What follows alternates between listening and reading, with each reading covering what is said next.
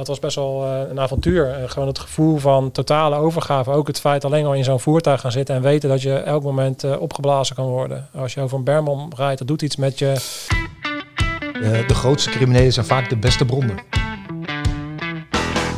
Als als je weet dat je het kan, dan moet je er ook voor gaan. Leuk dat je luistert of kijkt naar een nieuwe aflevering van Boeiend, de podcast van de politie eenheid Rotterdam. En vandaag is een beetje een speciale uitzending, want um, we hebben nu niet iemand vanuit de politieoperatie te gast, maar een andere podcaster, namelijk Mark van Scherpschutters. Welkom. Top, dankjewel tof om hier te zijn. En uh, ik voel me vereerd om hier te gast uh, te mogen zijn bij jou in de podcast. Ja, leuk. Is het nou raar om in plaats van de vragen te stellen een keer de vragen te moeten beantwoorden? Ja, dat is wel even uh, wennen. Want ik neem heel snel de regie denk ik over. Dus we moeten even kijken hoe dat, hoe dat gaat. en het is voor mij ook wel bijzonder. Want ik heb het eigenlijk bijna nog nooit gedaan. Maar ik krijg natuurlijk wel regelmatig de vraag van wanneer horen we jouw verhaal een keer. En ik denk de mensen die de podcast veel luisteren natuurlijk wel een al weten waar ik ben. Want ik vertel tussendoor soms een beetje om aan te haken bij mijn gasten dingen over mezelf. Maar nou, het is niet mijn natuur om op het podium te gaan staan en heel erg nou, hier als, als uh, centrum te gaan zitten. Ja. Dus uh, voor mij ook wel even spannend. Interview van de interviewer. Ja, ja. ja leuk. Maar um, wij hebben wel een soort van common ground uh, met onze podcast. Dit is natuurlijk echt vanuit de politie. Maar jij bent host van de podcast Scherpschutters. Ja. Wat kan je daarover vertellen? Nou, Scherpschutters is een podcast waarin wij uh, een community hebben gebouwd en mensen ook luisteren en aanhaken op de militaire of po politie mindset eigenlijk. En ik vanuit mijn achtergrond, want ik, uh, ik kom vanuit het Corps Mariniers, maar binnen het Corps Mariniers heb ik ook gediend bij de NL Marshof, heet dat nu. Maar toen de tijd was het uh, ja, eigenlijk de unit interventie mariniers. En dat zit binnen de dienst speciale interventie zijn we eigenlijk het zwaarste geweldsmiddel. Om het maar even zo te zeggen in de zin van uh, grootschalige en uh, complexe gijzelingssituaties oplossen. Die met name terreur gerelateerd zijn. Daarin heb je een bepaalde opschalingen van, van, van, van dat geweld. En wij waren met name gespecialiseerd in het grootschalige vanuit de jaren 70. De treinkaping eigenlijk is de, de bijzondere bijstandseenheid opgericht die is in 2006 eigenlijk doorgegroeid uh, binnen de politieorganisatie, uh, opgenomen. Dus we zijn eigenlijk in Nederland best wel uniek, omdat wij zowel een blauwe als een groene kant binnen de antiterreurtak hebben. En de meeste landen hebben vanuit een blauwe organisatie de antiterreur. En wij hebben in Nederland, samen denk ik met maar vier andere landen in de wereld, hebben wij dat gecombineerd met blauw en groen. En dat is het laatste jaar is dat geïntegreerd. Dus daarin heb ik, heb ik dus wel een belangrijk deel van mijn carrière ook ja, met blauw te maken gehad. En hoe is het dan om vanuit het werken in de, in de schemer, ver buiten de spotlight, dan op enig moment naar voren te stappen en uh, verhalen te delen? Ja, dat, dat is een uh, proces, denk ik. Um, op het moment dat ik wegging bij Mars, of was het. Uh, ja, daarna heb ik nog één functie gedaan. Dat is eigenlijk een soort overgangsfunctie geweest, achteraf gezien van twee jaar, waarbij ik ook uh, communicatie heb gedaan. En dan zit je al. nou, toen kreeg ik al meer te maken met media en dergelijke. Daarna ben ik ondernemer geworden. En eigenlijk, voordat ik met scherpschutters begon, had ik een. of tijdens toen ik met scherpschutters begon, had ik een andere onderneming, Hell Shooter. En bij Hell Shooter heb ik in 2015 opgericht. En dat was eigenlijk een beleving waarin we mensen in de huid zetten van een arrestatieteam. Een recreatieve beleving. Uh, die ik gebruikte als uh, teambuilding tool, maar ook, ook gewoon om iets leuks om te doen. Uh, afgelopen jaren zijn er vijf, meer dan 50.000 mensen geweest. Ook heel veel politiemensen die bij mij hebben getraind. Inmiddels gesloten door de corona-maatregelen vorig jaar. Maar om een onderneming op te zetten, toen moest ik naar buiten treden. Van, ja, ja weet je, als je ondernemer wordt, moet je juist naar buiten treden, want je wil klanten hebben en je wil laten zien wat je doet. Dus ja. toen heb ik de keuze gemaakt om mezelf ook wel te positioneren. Um, dat was best wel spannend, want ik werd meteen opgepikt door geen stijl. En ik kan me nog heel goed herinneren dat er dan, dan word je een soort speelbal van het publieke domein. En dat is heel, uh, in het begin best wel heftig, kan dat zijn. Want mensen vinden van alles, mensen roepen maar van alles. Ehm, ja, weet je, mensen zeggen van uh, wie is die vent eigenlijk en wat doet hij? En, uh, weet je, dus je krijgt best wel shit over je heen eigenlijk als je naar buiten treedt. Maar achteraf gezien heb je dat ook nodig. Je hebt, als je, hoe meer je naar buiten treedt als een publiek figuur, hoe meer je ook een soort van die, die dikke huid moet creëren en moet omgaan met dat verhaal. Want dan, je krijgt er ja, altijd onherroepelijk krijg je daarmee te maken met zowel positieve dingen als hele negatieve dingen. En daar moet je, ja, je moet je een beetje mee leren dealen. Dus het was dat, ja, dat, dat is wel een dingetje. Maar ik heb daarvoor gekozen en ik heb er geen spijt van gehad. Nee. En dat met name, de reden dat ik er geen spijt van heb gehad, heeft met name te maken dat de positieve reacties en de dingen die ik zie, die ik uh, teweeg breng, uh, door mijn gasten het woord te geven en door het platform dat ik heb gebouwd, eh, heel erg waardevol zijn. Ja. Ik eh, krijg echt eh, wekelijks honderden reacties. En daar zitten ja, heel veel reacties tussen die, van mensen die in actie komen. En uiteindelijk is dat, is dat mijn doel. Dus ik wil mensen inspireren en kennis delen en ervaring delen. Maar uiteindelijk ja, hoop ik dat daar een deel van ook in actie komt. Dat is uiteindelijk het mooiste wat er is. Ja. Ja. Ja. Hey, wij eh, eh, zitten allebei op Instagram. En eh, wat ik meestal doe als ik een gast heb in de podcast, dan stel ik de volgers in de gelegenheid om wat vragen in te sturen. En zo ook voor jou. Dus die vragen wil ik jou graag even voorleggen. ja, kom op. Maar wat wij ook hebben, is dat wij hebben vanuit ehm, de Instagram pagina Arrestatieteam Nieuws, hebben wij kalenders gekregen. En we willen eigenlijk een kleine giveaway doen voor de luisteraars. Cool. Voor de kijkers zal ik hem even laten zien. En we hebben ook nog wat stickers van de politie Heli en wat arrestatieteam nieuws stickers. Deel dan even het bericht op mijn Instagram, op jouw story. Tag daarin scherpschutters en arrestatieteam nieuws. nieuws. En eh, mijn eh, eh, Instagram account Niels underscore politie. En dan maak jij kans op een van de arrestatieteam nieuws kalenders. Verdachte feitjes. Hi allemaal, welkom weer bij een nieuw verdacht feitje over de wonderenwereld van de politie in Boeiende Podcast. Vandaag vertel ik je wat meer over onze rangonderscheidingstekens op onze schouders. Ik heb bijvoorbeeld het politielogo op mijn schouder. Dat betekent dat ik de politieacademie niet heb gevolgd en dus ook geen wapens kan eh, dragen of mensen kan aanhouden. Ik ben hiervoor niet getraind.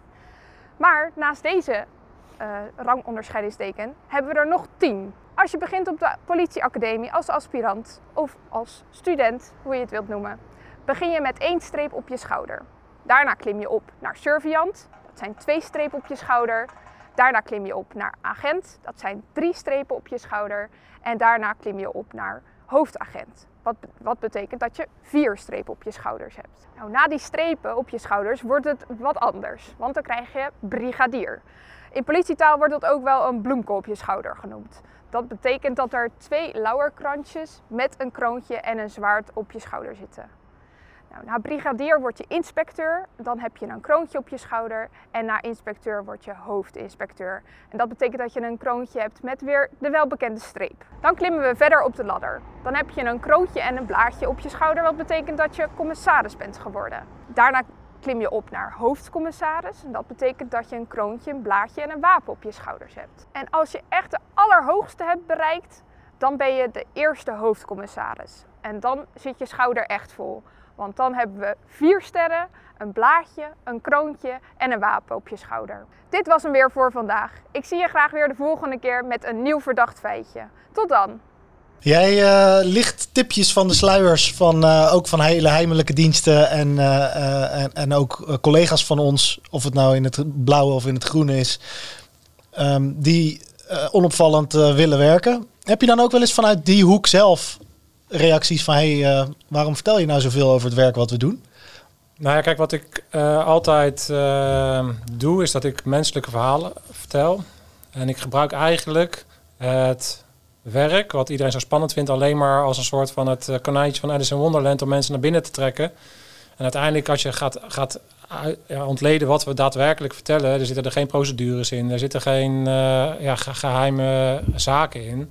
Eh, het enige wat daarin zit, is dat je meekrijgt van wie is nou die vent of die vrouw die dat werk doet en wat maakt hem. En dat, dat is uiteindelijk veel interessanter natuurlijk dan eh, bij, bij die procedure gaan we linksaf en we gebruiken dat wapen om, om, eh, in, in die omgeving te schieten. Ja. Uiteindelijk denken mensen dat ze dat interessant vinden, maar dat is natuurlijk niet het meest Nee, interessante. het gaat vooral om dan de mensen en de belevingswereld. Ja, Ja. ja. Is dat ook het doel geweest van scherpschutters? Ja. In het begin ook al? Mijn doel, ik had uh, Hellshooter en dat was hartstikke leuk. Uiteindelijk had ik, toen ik Hellshooter opzette, het doel om verbinding te brengen tussen teams. Tussen, eh, weet je, door je echt iets spannends meemaakt. Bij de mariniers had ik gezien, als jij of fysiek of mentaal iets heel heftigs meemaakt, dan creëert het een bepaalde band die voor het leven is. En dat wilde ik eigenlijk kijken van, kan ik mensen ook zoiets aanbieden? In ieder geval in een wat ja, minder heftige vorm. Maar toch uh, uh, ja, hun een bepaalde verbinding geven eigenlijk door een beleving. En uh, toen dat allemaal eenmaal liep, toen miste ik toch nog wat meer verdieping. Hè? Want uiteindelijk was het ook wel gewoon een schietspel. En komen, er kwamen ook wel mensen ook wel om gewoon een gave dag te hebben. En dus voelde ik een beetje dat ik iets miste. En toen ja, luisterde ik zelf veel naar podcast in 2016, 17. En toen dacht ik, ja, dit is wel een manier om mijn verhaal te gaan delen. En de reden dat ik dat heb gedaan, is omdat ik toen ik zelf 20 was, toen miste ik best wel eh, een stukje mentorschap en een stukje guidance. Ik denk als jij ehm, opgroeit, dan heb je in het begin natuurlijk je ouders en daarna heb je je, vrienden. Maar ik, heb best wel, ik merk best wel dat er een soort gat zit.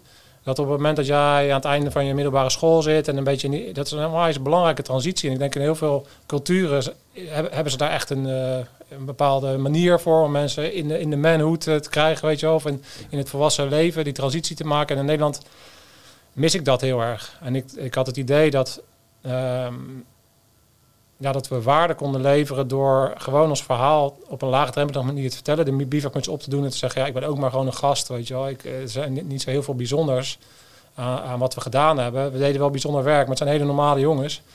eh, die, ja, om dat verhaal te delen en te laten zien en daardoor mensen een stukje mentorschap eigenlijk mee te geven online. Dat was eigenlijk in, in eerste instantie iets wat ik heb opgezet omdat ik het zelf gemist had toen ik twintig was. En pas vond toen ik bij het Corps Mariniers zat. En inmiddels is het, eh, het stukje mentale kracht en eh, mindset is echt wel een, een rode draad, min of meer, in, eh, in alles wat je naar buiten brengt. Althans, zo komt het op mij over. Klopt dat? Ja, ja, ja de, de voorwaartse mindset wordt natuurlijk heel veel genoemd. Ja. noem, noem het warrior mindset, noem het persoonlijke groei. Je kan het, mindset is al- allemaal van die, van die populaire termen. Maar uiteindelijk waar het mij om gaat is dat het gaat om het gevecht met jezelf. Uiteindelijk met alles wat je doet. En ik denk dat mensen misschien, als je dan eh, zo'n foto ziet van een, eh, van een eh, arrestatieteamlid, weet je wel, met eh, straalt bepaalde kracht uit. En het is, het is ook natuurlijk een hoog geweld, maar gek genoeg zijn het allemaal gasten die heel erg bezig zijn met wat er in jezelf gebeurt. Dus het gevecht met jezelf. En iedereen heeft zijn eigen belemmeringen. En het, ik denk dat in, in je leven daar eigenlijk maar om één ding gaat. En dat is dat jij ontdekt ja, hoe jouw machine werkt. En dan zowel je hoofd als je gevoel en je lichaam. En dat je leert hoe jij die zo goed mogelijk inzet voor iets waar jij eh, maximale waarde kan zijn voor anderen. Uiteindelijk is het heel simpel en één, één zin eigenlijk, waar het leven voor mij om draait. Ja. En als we nou even samen teruggaan in de tijd naar die, die middelbare school, Mark, eh, waarvan jij net benoemt dat er heel veel mensen zijn die op dat moment een, een stukje context of duiding of, of, of mentorship zouden kunnen gebruiken. Wie, wie was jij in die tijd en wat heeft jou doen besluiten om, eh, om bij Defensie te gaan werken? Ja, dat, ja, ik was best wel een. eh, eh, ja, ik heb gewoon alle kansen gehad. Ik ben een. eh, ik heb eh, goede ou- ouders. Ik heb een, eh, een goed gezin. Ik heb, eh, al- eh, ik heb een goed stel hersenen. Ik, kan, ik ben in een goede buurt opgegroeid. Dus ik, had, ik heb alle kansen gehad die je maar kan eh, bedenken. Maar het zelfs uiteindelijk maakt dat niet uit. Want iedereen heeft zijn eigen demonen. Hè. Dus in, in, de, in de puberteit eh, ja, ben ik ook ben, ben ik die, die randen gaan opzoeken. Hè. Dus eh, in eerste instantie topsport, maar daarna ook wel eh, ja, een boefje geweest. Weet je wel, op straat hangen en drugs en vechten. En we- weet je, ja, in de Randstad opgroeien, dan ontkom je er bijna niet aan, denk ik, dat je in aanraking komt met. En daarin ben ik ook heel erg zoekende geweest met wat ik wilde. Ik denk dat ik heel erg snel ergens goed in ben. En dat is te- tegelijkertijd mijn talent, maar ook wel een valkuil. Daardoor raakte ik misschien een beetje verveeld en wist ik niet zo goed wat ik met mijn leven wilde. En eh, ja, uiteindelijk ehm, ben ik gaan, ja, na mijn schooltijd viel ik echt wel een beetje in een gat. Want dan, dan ja, toen ik wilde muziek maken en ik wilde reizen en ik wilde van, van alles, maar dan weet je eigenlijk nog niet wat er allemaal bij komt kijken. En dan, dan denk je alleen maar van, eh, nou leuk, eh, eh, ik zie DJ's dat doen en dan wil ik dat ook. Maar hoe, hoe doe je dat dan? En eh, ja, toen de tijd was er nog niet, natuurlijk niet zo echt zo'n YouTube of eh, ja, ik las boeken. Maar ja, ik, ik, heb, ik heb toen echt wel een beetje in een zwart gat ge- gezeten eh, in mijn uh, einde van mijn puberteit. En het Corps Mariniers is mijn redding geweest. Corps Mariniers heeft mij laten zien dat alles een prijs heeft. En dat je veel sterker bent als je samen ergens voor gaat rammen. En, dat je, en wat het met je doet als jij met een groep mensen met de neus dezelfde kant uit, wat je dan voor elkaar kan krijgen. Eh, ja, en dat het uiteindelijk veel meer voldoening geeft om jezelf eh, te blijven prikkelen en eh, uit je comfortzone, comfortzone te gaan en, en, en, en er tien keer overheen te gaan. Omdat ik was op zoek naar die grens. Ik wilde, ik wilde echt weten waar mijn grenzen... Ik ben echt zo'n zo'n zo'n gast, weet je wel. Ik heb mega veel energie. En in die tijd wilde ik alleen maar mijn grenzen verleggen. En die heb ik... Ik denk in die periode van je leven moet je ook maar één ding doen. En dat is honderdduizend keer over je, over je grenzen heen gaan en dan terugbrengen. Je moet eigenlijk het beest loslaten om hem vervolgens eh, te kunnen controleren. Ik denk dat dat het uiteindelijk eh, omschrijft. En dat heeft het Corps Mariniers mij ge- gegeven eigenlijk. Want daar, daar ga je wel over je grens heen. Ja. Ja. En ben je wel echt met je volle verstand en bewustzijn eh, begonnen aan dat traject? Of had je meer, of meer zoiets van, nou, ik ga even kijken wat het, eh, wat het is, die hele Corps Mariniers? Ik denk als je aan zoiets begint, dan, eh daar hebben we ook al vaker over gehad. Als je, als je echt iets wil, dan moet je een soort van, eh, ja, ik noem dat, je moet zo'n soort ramknop ergens hebben. Ik, ik was op geen enkele manier gestopt. Ze hadden mij echt aan mijn, aan mijn, aan mijn twee benen uit, uit die toko eruit moeten trekken. Want ik was, weet je, het maakte niet uit wat ze, wat ze voor mijn voeten gooiden. Ik ging dat gewoon fixen. Ja. En dat kwam voort uit een stukje. ehm, in die tijd nog ook, ook wel een stukje willen bewijzen eh, naar bijvoorbeeld naar je ouders, hè, dat wat zij jou hebben gegeven en dat je dat dan eh, wil, wil laten zien dat je, dat je op je eigen benen kan staan. Onbewust was dat dan natuurlijk allemaal. Ehm, maar- ook wel eh, naar, ja, je wil gewoon laten zien wat je kan eigenlijk. En ja, voor mij was er geen, geen enkele optie van dat ik, toen ik eenmaal daar in, in Den Helder stond, toen wist ik dat ik alles ging eh, halen wat er op me af zou komen. En toen had ik nog geen benul wat er allemaal op me af zou komen. Nee. Maar- En als je daar nu op terugdenkt, wat zijn dan de moeilijkste aspecten geweest van die periode? Ja, kijk, ik heb zoveel opleidingen gedaan. Ik heb denk ik, ik heb 13 jaar bij het Corps Mariniers gezeten. Ik denk dat ik in totaal 8,5 jaar een opleiding heb gedaan. Kijk, wat het lastigste is aan, eh, aan opleidingen, laat ik de zwaarste opleiding eigenlijk is mijn initiële opleiding geweest eh, tot van eh, de POTOM heet dat, de praktische opleiding tot officier der mariniers. Dat is negen maanden lang. Wat daar zwaar in is, is dat je, ja, je staat negen maanden lang sta je gewoon onder de loep. Hè, dus je wordt alles wat je doet, wordt bekeken en gewogen. En, dat, en ergens ga- gaat iedereen gaat daar in zo'n proces gaat op een moment komen dat je door de mand valt. Want je, jij gaat dat niet negen maanden lang eh, nooit, nooit eens een keer i- iets fouts doen. Of, dus je maakt continu fouten, maar je gaat ook een moment komen dat je eigenlijk gewoon eh, zo erg aan jezelf gaat twijfelen. Dat je over opgeven gaat denken. En dat je gaat, ja, weet je, waar doe ik dit eigenlijk allemaal voor? Weet je, dat je, dat je, dat je, dat je echt op dat punt komt. En, da- en, en dan gaat het erom van waar haal je het dan nog vandaan? En dat is, dat is heel erg persoonlijk. Iedereen zal dat op een andere manier ervaren. Wat, wat er bij mij gebeurt, is dat als je mij helemaal naar de kloten helpt, is dat dan, dan zit er ergens een, vu- eh, een vuur in mij, wat, wat, wat, dan, wat, wat dan zegt, ja, maar ja, ik mag hier waarschijnlijk niet schelden, maar je, goh, ik, ga dat, ik ga gewoon Ja. nu door, door die muur heen rammen en ik ga iedereen wel even een poepie laten ruiken. Ik ga, ik ga dat gewoon nu fixen. Weet je, dus, dus en, en dat moet je wel hebben.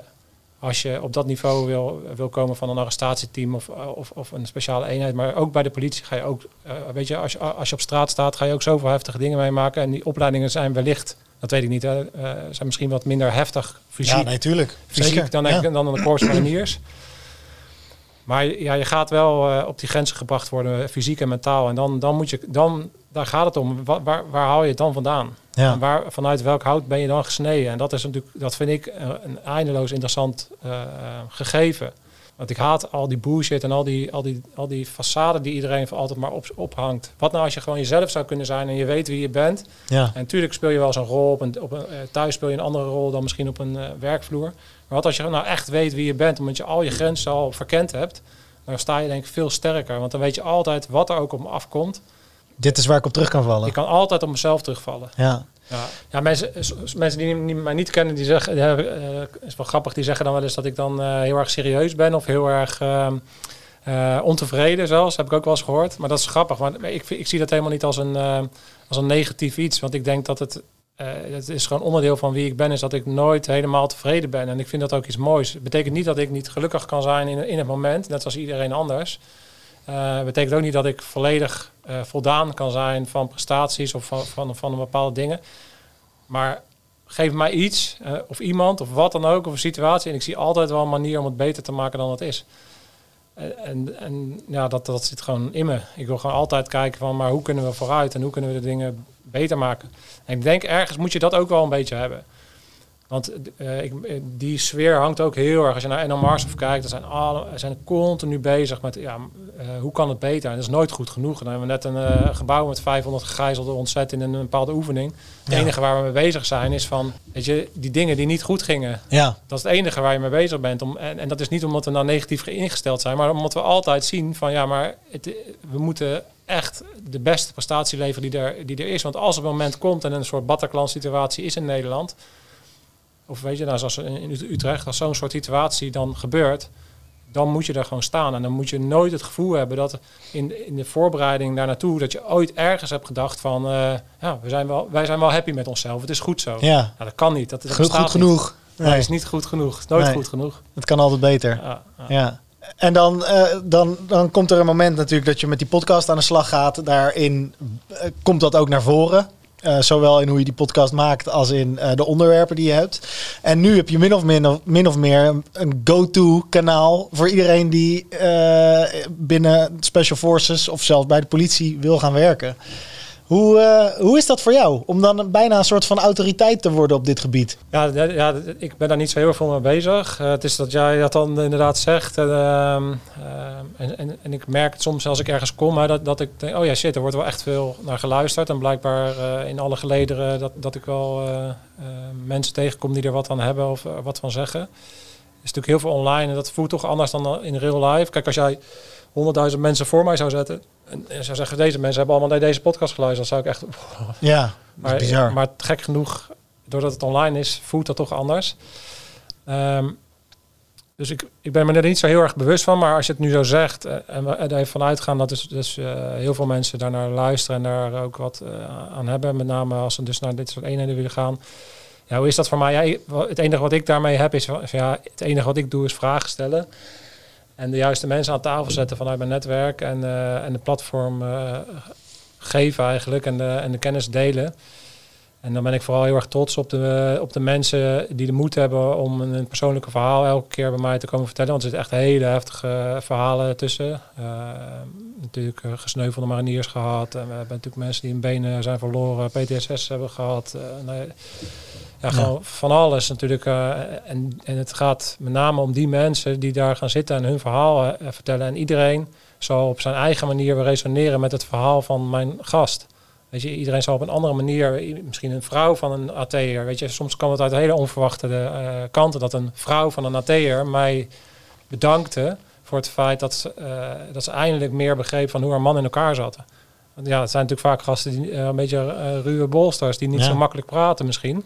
En, en soms helemaal niet kunnen praten over hun werk. En dan, eh, ja, dan, dat, dat had ik dan niet verwacht. Dat je dan op, op zo'n vlak dus eigenlijk eh, iets eh, van waarde biedt voor, voor, voor mensen. Dus Maar dat zijn ontzettend waardevolle complimenten ook, denk ik. ja, ja. Ja, ja, ik heb wel hele heftige eh, dingen. En dat zit echt in de volledige range van mensen die zeggen van ja, eh, doordat ik naar jouw podcast ben geluisterd, heb ik besloten om geen zelfmoord te plegen en het nog een poging te geven. Tot aan, eh, ik vind het heerlijk om in de, pod, in- om in de sportschool eh, die podcast aan te zetten en te rammen. En alles wat daartussen zit.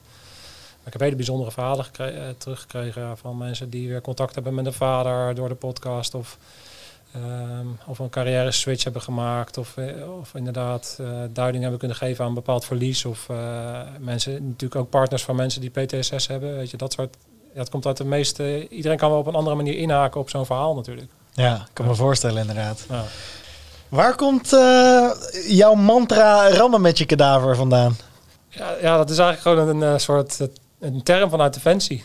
Oké, En eh, ja, dat is, ik weet niet, het is gewoon ineens spontaan in de, in de podcast. Is, eh, we zijn dat gaan zeggen en dat is eigenlijk een dingetje geworden. Want toen, hebben toen was, kunnen we daar een t-shirt van krijgen. En inmiddels staan natuurlijk eh, duizenden mensen in de sportschool met dat t-shirt. ja. Het is inderdaad een soort mantra geworden eigenlijk. En eh, wat ik mooi vond, wat ik ook wel eens omschrijf, is dat je... Je kent dat allemaal denk ik wel als je politieagent bent. Dat je soms zo'n... Je weet gewoon een actie die wordt spannend. En je bent met elkaar. En in het begin is het... Sommige mensen maken een geintje. Andere mensen worden al wat stiller. En dan hoe meer je naar de actie gaat, hoe meer iedereen in de focus komt. En dan is het vaak alleen nog maar een blik. En dan ja, gaat die deur eruit en dan ga je met elkaar naar binnen. En, en die blik vlak, vlak voordat je die eh, deur opblaast, ja, dan dat straalt er allemaal met je kadaver uit. Want dan, dan heb je gewoon ja, die, die vechtspirit aan en dan, ja, dan ga je er gewoon voor. Ja. Ja. Hey, wij eh, eh, zitten allebei op Instagram. En eh, wat ik eh, meestal doe als ik een gast heb in de podcast, dan eh, stel ik eh, de volgers in de gelegenheid om wat vragen in te sturen. Eh, en zo ook voor jou. Dus die vragen wil ik jou graag even voorleggen. Jouw vraag. Hey, wat is het eh, mooiste wat jou is bijgebleven aan jouw periode bij Defensie? Ja, het, het, summum voor mij is mijn missie naar Afghanistan geweest. Dat is wel het, hoogtepunt geweest eh, van mijn eh, van mijn volledige loopbaan. Toen was ik nog geen eh, Special Forces. Ik ben toen eigenlijk als jonge luitenant ben ik met een klein groepje naar Afghanistan gestuurd binnen de OMLT-missie. Dus Operational Mentor and Liaison Teams. We waren eigenlijk een klein team. Ik was teambaas van, van een viermans team. En we gingen met, met de Afghaanse... wij moesten het Afghaanse leger mentoren en begeleiden. Maar het was, was train while you fight eigenlijk. Dus het was niet dat we op een schietbaan stonden en die mensen gingen wat gingen leren, maar we waren midden in, in de operatie eigenlijk continu. Eh, en we hebben naast hun gestaan en met hun gevochten en, en tijdens het vechten hun zoveel mogelijk onze skills en onze ervaring gedeeld. En ja, dat is een hele bijzondere missie geweest. Ja. Wauw. En wat heb je daaruit, wat, wat, wat, heb- wat, wat heb je daaraan overgehouden? Ja, dat is het ultieme gevoel van avontuur eigenlijk. Eh, wat je dan, waar je dan natuurlijk naar op zoek bent als je zo'n baan in gaat. Dan heb je natuurlijk toch een bepaald beeld van hoe dat dan eruit moet zien. Uiteindelijk zal het beeld nooit 100% overeenkomen met hoe het echt is. Ja. Ehm, maar ik had me nooit kunnen voorstellen toen ik bij de mariniers ging dat wij zo'n missie als Afghanistan zouden draaien. Dat was echt ondenkbaar. Ik kan me nog heel goed herinneren dat ik namelijk oefeningen deed, dat we advanced to contact gingen. Dat is zo'n term. Wat je eigenlijk doet, is je gaat met een, met een groep mensen, met een, met, een, met een eenheid, ga je voorwaarts totdat je contact krijgt. En contact betekent dus dat, totdat je beschoten wordt en dan ga je dus vechten met de vijand. Maar dat Ja. waren dingen waarvan ik dacht, ja, maar dat deden we in de Tweede Wereldoorlog. Dat doen we nooit. Dat doen we toch. Dat, dat, dat Nee. gaan, we- gaan we natuurlijk nooit doen. Nee. Maar Afghanistan is, is een, een uiterst kinetische vecht, ge- vechtmissie geweest. En we kunnen het allemaal noemen. We kunnen wel allemaal denken dat we daar heel veel hebben opgebouwd en, eh, en putjes hebben geslagen. Maar uiteindelijk hebben we daar gewoon geknokt. Ja. Eh, zoals we nooit eerder hebben geknokt als Nederlands leger. Dus dat, dat, eh, dat was best wel een avontuur. En gewoon het gevoel van totale overgave. Ook het feit alleen al in zo'n voertuig gaan zitten en weten dat je elk moment opgeblazen kan worden. Als je over een berm rijdt, dat doet iets met je met loslaten. En ik denk dat dat een heel interessant eh, ja, ding was. Als je een bepaalde energie hebt om iets toe te voegen, dan kan je, kan je bij Defensie of politie kan je natuurlijk echt dingen meemaken die je nergens anders kan meemaken. Ja. En voor mij was dat Afghanistan. Ik heb, dan, ik heb heel veel dingen meegemaakt, maar Afghanistan is wel eh, ja, het, eh, het, de finale geweest. Of zo. Ja. Daarna, ja. Hoe was het voor jou, en ik snap dat je daar niet helemaal tot in detail wilt treden in de omstandigheden, maar hoe was het voor jou om voor het eerst echt te vechten? Om Ja, echt in een, in een combat situatie terecht te komen? Toen ik voor het eerst in een gevechtssituatie kwam, voelde het alsof ik in een oefening zat. Ja, dus dus eh, mijn eerste moment eigenlijk dat, dat, eh, dat we voor het echt, dat, dat de, kogels dus eh, om je oren vliegen, had ik het gevoel, ja, dat, het geluid was voor mij zo bekend en, en alles was al eigenlijk zo bekend dat het voor mij niet heel, dat, ja, dat voelde als- Terugvallen op wat je Ja. procedures en hoe je getraind bent. Ja, ja. Dus dat, dat is het meest bij- bij- bijgebleven eigenlijk. Dus dat eh, zegt wel wat over ons, eh, over het, ik kan alleen praten over het Corps Mariniers, maar ik denk dat daar hele, heel goed getrainde eh, jongens Ja. hun werk doen. Ja. En heb je dan ook stiekem wel een beetje zoiets van ja, het is eh, mooi dat ik er ben, want dit is ook wel waarvoor ik het doe. Ik heb dat gek genoeg niet in eh, vechtsituaties gehad. Ik heb dat meer, veel meer gehad in eh, de invloed die je hebt, in bepaalde keuzes die je maakt. En dat komt dan weer veel meer uit op menselijkheid. Gek genoeg. Hè? Dan kan je zeggen van je bent een rammer en je, komt om de deur in te trappen. Maar hetgene wat, waar, wat, waar ik het meeste voldoening uit haalde, is toch wel dat je soms de keuze kon maken om een deur juist niet in te trappen. En aan te bellen en te vragen of ze een vrouw apart zetten. Want weet je, we moeten die, die huiszoeking nou eenmaal doen. En eh, uiteindelijk het contact wat je dan hebt. En, de, en, en gek genoeg, door je zo op te stellen, wat wij veel meer deden dan bijvoorbeeld de Amerikanen. eh, ben je uiteindelijk ook veel effectiever in zo'n gebied. Want daardoor bouw je toch een band op. En uiteindelijk draait oorlog winnen draait alleen maar om het inwinnen van de juiste inlichtingen. En binnen ons gebied probeerden we gewoon altijd, waar we konden, met zoveel mogelijk respect, eh, de bevolking te behandelen. Waardoor we uiteindelijk, denk ik, minder gevochten hebben dan eh, eh, als we dat niet hadden gedaan. En ik, ik haalde daardoor gek genoeg nog de meeste voldoening uit dat ik daar invloed op had. Dat ik, dat ik de, de teugels kon aandraaien wanneer wij bepaalden van nu moet het aangedraaid worden. Maar dat we het ook konden laten vieren als het, als het kon. Ja. Er zijn ook heel veel vragen binnengekomen over eh, wat voor tips eh, jij hebt voor mensen die eh, willen gaan solliciteren bij de mariniers of politie, dat soort dingen. Ehm, en, in het verlengde daarvan is er, zijn, is er ook een vraag binnengekomen over het balanceren van zo'n type baan, wat veel van je vergt, en thuisfront en je sociale nou ja, dingen die je wil doen in het leven. Heb je daar tips voor? Hoe kan je nou voor jezelf zorgen dat die balans er is? Nou ja, ik weet niet of ik nou de beste persoon ben om tips te geven over, over balans. Omdat ik met name een pad heb gekozen waarin de balans heel erg ligt op jezelf en eh, op jouw doelen. Dus uiteindelijk zal die balans altijd heel erg doorslaan eh, naar, jou, naar jou. En zal jij heel erg centraal, zal je jezelf heel erg centraal moeten stellen in hetgene wat je wil bereiken. En dat zal misschien anders zijn als jij ehm, politie wilt worden of marechaussee. Zijn er best wel taken die natuurlijk heel erg goed te combineren zijn en waar dat niet op gaat. Maar ik praat nu even over als jij naar een uh, korps wil, als jij naar een mariniers wil of als jij de, richting een eh, OG of een uh, um, hoe heet het, AT. AT wilt als je dat wilt, dan moet je toch op een bepaalde manier moet je jezelf volledig centraal zetten in, dat, in, de, in die pursuit. Anders ga je dat gewoon niet fixen. Kijk, je kan ook niet uh, van een, uh, iemand die Olympisch kampioen wil worden, uh, kan, je, kan je wel zeggen, kan je het wel hebben over balans. En je kan wel balans ja. hebben. Je kan ook wel thuis zijn. Je kan ook, maar je gaat het, het is een andere balans dan iemand die gewoon naar zijn werk gaat. Dus je moet vooral duidelijk zijn als jij een vriendin hebt of familie hebt, de helder zijn van nee, ik ga dit doen. En uh, dat gaat wat van jullie vragen, maar ik heb jullie wel nodig. Want uiteindelijk heb je een stabiel thuisfront keihard nodig. En daarin denk ik dat het gewoon belangrijk is dat je eerlijk bent. Kijk, als jij uh, net een nieuw vriendinnetje hebt en je gaat hier aan beginnen, zou ik zeggen van ja, of, of, een, of een vriend, um, dat, je, dat gewoon helder vertelt. Van weet je, ja, uh, ik kan jou niet altijd op één zetten. In ieder geval niet voor jouw gevoel. Uiteindelijk zet ik jou wel op één. Uh, en ben je hartstikke belangrijk, maar ja, weet je, jij zal altijd het gevoel hebben dat dat werk voorkomt. En in bepaalde zin is dat ook zo. En daar moet diegene mee kunnen leven. Want anders ga je jezelf alleen maar heel erg moeilijk maken, denk ik. Maar het belangrijkste is met alles, stel jezelf centraal en wees gewoon eerlijk. En, uh, en, en, doe dan, want dan kan je het werk ook doen zonder schuldgevoel. Je moet ja. niet het continu het gevoel hebben als jij aan het werk bent van oh, ik uh, schiet thuis tekort. En als je thuis bent, dan ben je eigenlijk met je werk bezig. Dus je moet ergens proberen om daar gewoon een lijn in te trekken. En ik denk ja, dat je gewoon heel veel met je werk bezig bent als je dit pad wil bewandelen. Ja. Hey, um, hoe ga jij om met falen en heb je zelf wel eens gefaald?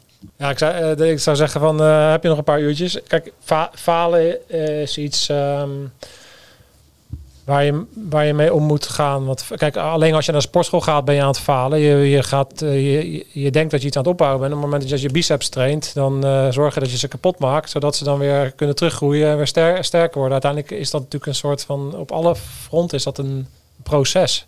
Ja. He, dus het gaat met name om welke relatie heb je met falen. En dus de relatie met falen moet zo zijn, is dat elke keer als iets misgaat, is het een kans uh, die je hebt om iets te leren over jezelf en over het pad wat je bewandelt. Want uh, nou, dat, dat is de, de enige juiste weg. Ja. En is het dan nog wel falen, kun je dan bijna stellen. Want ik zeg altijd, either you win or you learn, toch? Ja, het is winnen of leren. Ja, ja. ja. mooi. Hey, um, toen jullie, of toen jij begon met scherpschutters, waren jullie met z'n tweeën? Ja. Uh, Jeroen was er toen bij. En er zijn ook vragen gekomen, what happened to Jeroen? Ja. Ja, ik vind het heel erg. Uh, we hebben samen begonnen. Jeroen is van het arrestatieteam Amsterdam. We zijn met elkaar in contact gekomen. was meteen een enorme klik. En we, we zijn dat samen gaan doen. Ja, was gewoon een soort brother, uh, een soort broers, weet je wel. Zo voelde dat ook echt. Um, dus ik mis hem ook. Ik vind het heel jammer dat het zo gelopen is. Wij hebben geen ruzie of zo, of er is niks ge gebeurd tussen ons. Het is puur omstandigheden geweest waarbij de coronamaatregelen kwamen en het. Uh, en er toen keuzes gemaakt uh, moest, uh, moesten worden op het gebied van uh, je gezin onderhouden. En hij moest andere keuzes maken en voor zichzelf kiezen. Um, want hij verdiende zijn geld bij, bij Hellshooter eigenlijk op dat moment. En toen heeft hij een andere weg in moeten slaan. En samen met wat privéomstandigheden ja, is dat heeft hij uiteindelijk gezegd van ja, ik ga ook niet meer terugkeren. Dus ja, helaas. We hadden hier met het platform ook niet ge geweest zonder hem. Dus Nee. Jeroen, als je kijkt, bedankt. Shout-out naar Jeroen. Ja. Tot slot, een van de vragen van de luisteraars is van uh, wat voor uh, mooie projecten komen er nog aan uh, vanuit jouw koker? Ja, nou ja, ik ben ehm, dus door de coronamaatregelen is mijn oude bedrijf Hell Shooters gesloten. En ik heb een videoproductiebedrijf opgezet. Ik ben enorm aan het investeren in mijn eigen skills en in materiaal om hoogwaardige producties te kunnen maken.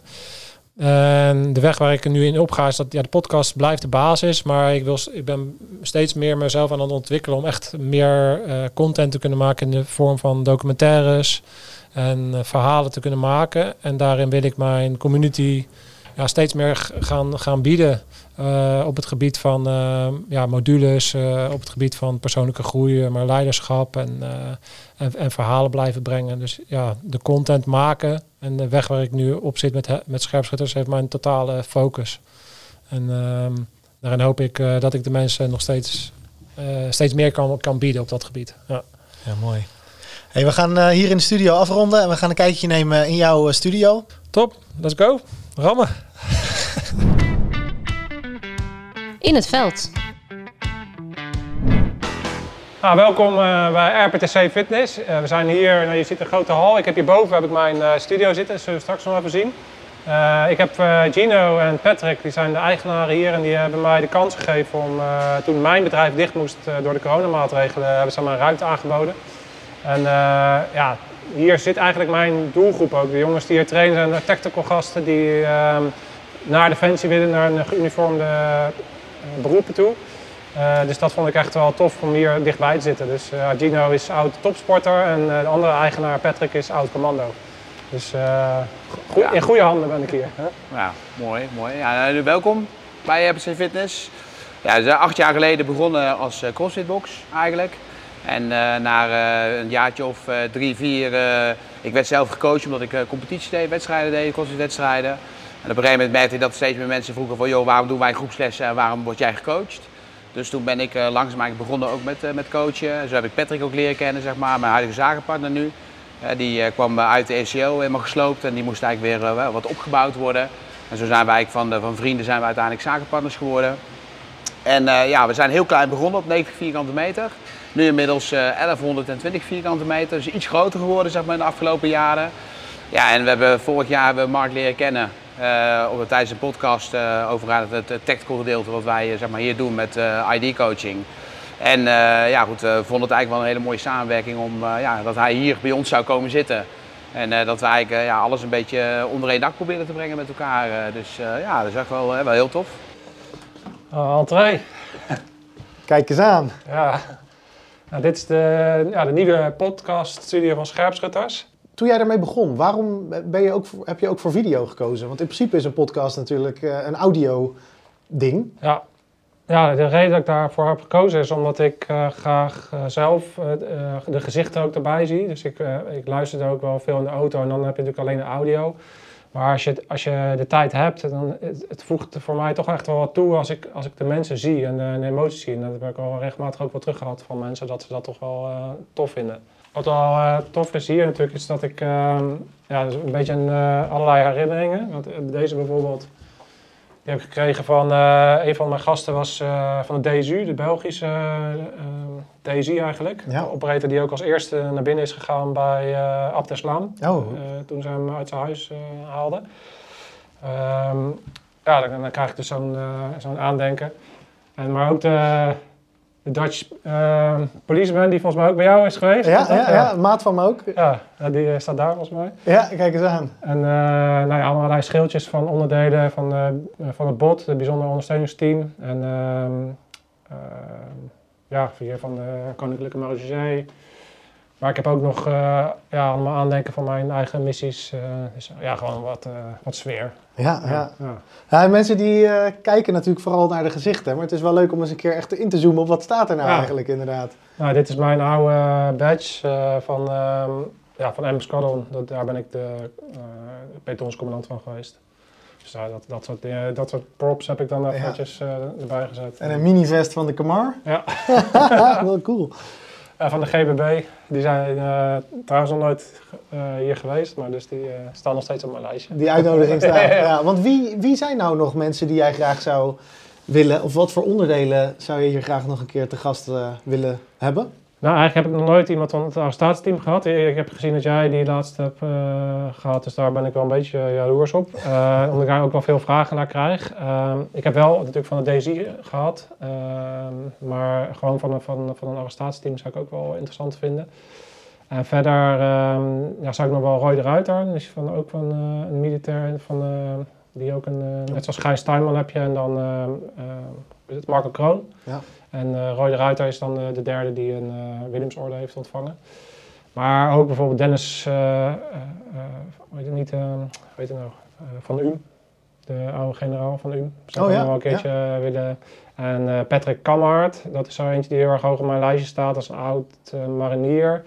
En die heeft ook echt heel veel troepen aangestuurd in Afrika. En dat is een soort mythisch eh, figuur binnen het Korps Mariniers. En qua leiderschap vind ik die heel interessant. ja, Ja.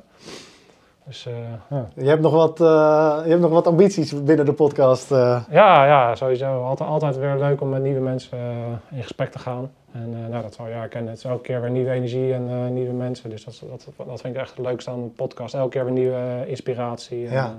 ja, en wat ik ook heel bijzonder vind, het is een soort van... het is bijna een soort... In spellen kun je toch van die cheatcodes invoeren... En dit lijkt wel een soort van cheatcode voor informatie en inspiratie. Want je hebt een podcast, maar je, het brengt jezelf ook heel veel om zoveel mensen ja. echt te spreken. Want hoe vaak ga je nou een uur met iemand zitten om echt ergens diep in te duiken? Normaal gesproken doe je dat niet zo snel. En voor een podcast is dat echt zo'n... Ja, je bent gewoon constant informatie en inspiratie aan het, aan het halen. En dat is heel leuk. Ja, het is een unieke kans om met bijzondere mensen waar je nooit uh, normaal gesproken zou zitten, op die manier te praten. En uh, helemaal ja, ik, ben altijd, ik ga er altijd heel open in. Ik bereid heel weinig voor. En ik probeer altijd echt oprechte interesse te, te, te hebben, of probeer, die heb ik, oprechte interesse van wie zijn ze nou eigenlijk en wat drijft hun. Dat is eigenlijk altijd mijn uitgangspunt. Ja. ja echt de menselijke kant. Cool.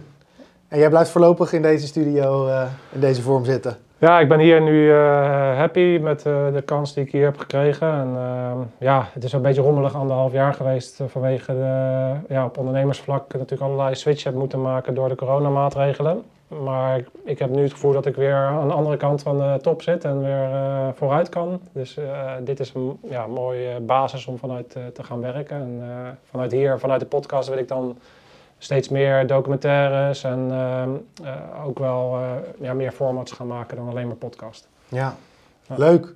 Nou, tot zover denk ik deze, dit inkijkje behind the scenes in jouw uh, studio. Ja, tof dat je, dat je er was. En, ja, leuk. Even, en ja, bij deze ook de uitnodiging om gewoon een keer bij mij tegenover te komen zitten. Want ik heb, doordat, ik, nou ja, doordat we elkaar dan spreken, weet ik ook dat jij een achtergrond hebt eh, binnen de politie die ik ook wel heel graag zou willen. Dat is namelijk de recherchekant. Die hebben nog niet heel erg eh, veel in mijn podcast gehad. Dus bij deze zou ik dat graag een keer met je doen. Gaan we doen.